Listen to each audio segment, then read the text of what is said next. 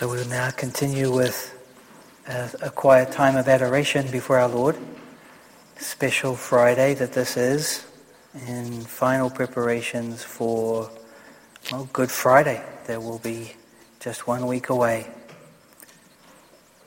May our Lord not only bless each one of us here, but our families, those members of our families that are most in need of our prayers, and for the world.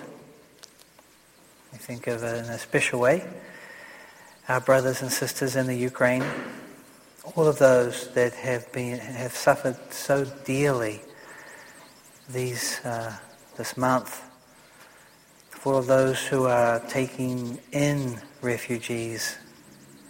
How many people have opened up their doors to receive a family, to receive an older person, to receive children?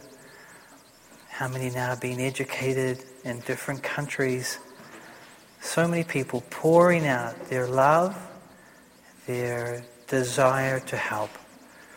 And we pray for those in the positions of authority, those who hold power, to receive the graces of the, the true authority that Jesus shows us. Freedom to love each other as brothers and sisters. Just before we begin our benediction, we want to say a prayer for all the priests around the world in the Diocese of Raleigh, for our older priests who have served long and well, and many of them continue to serve.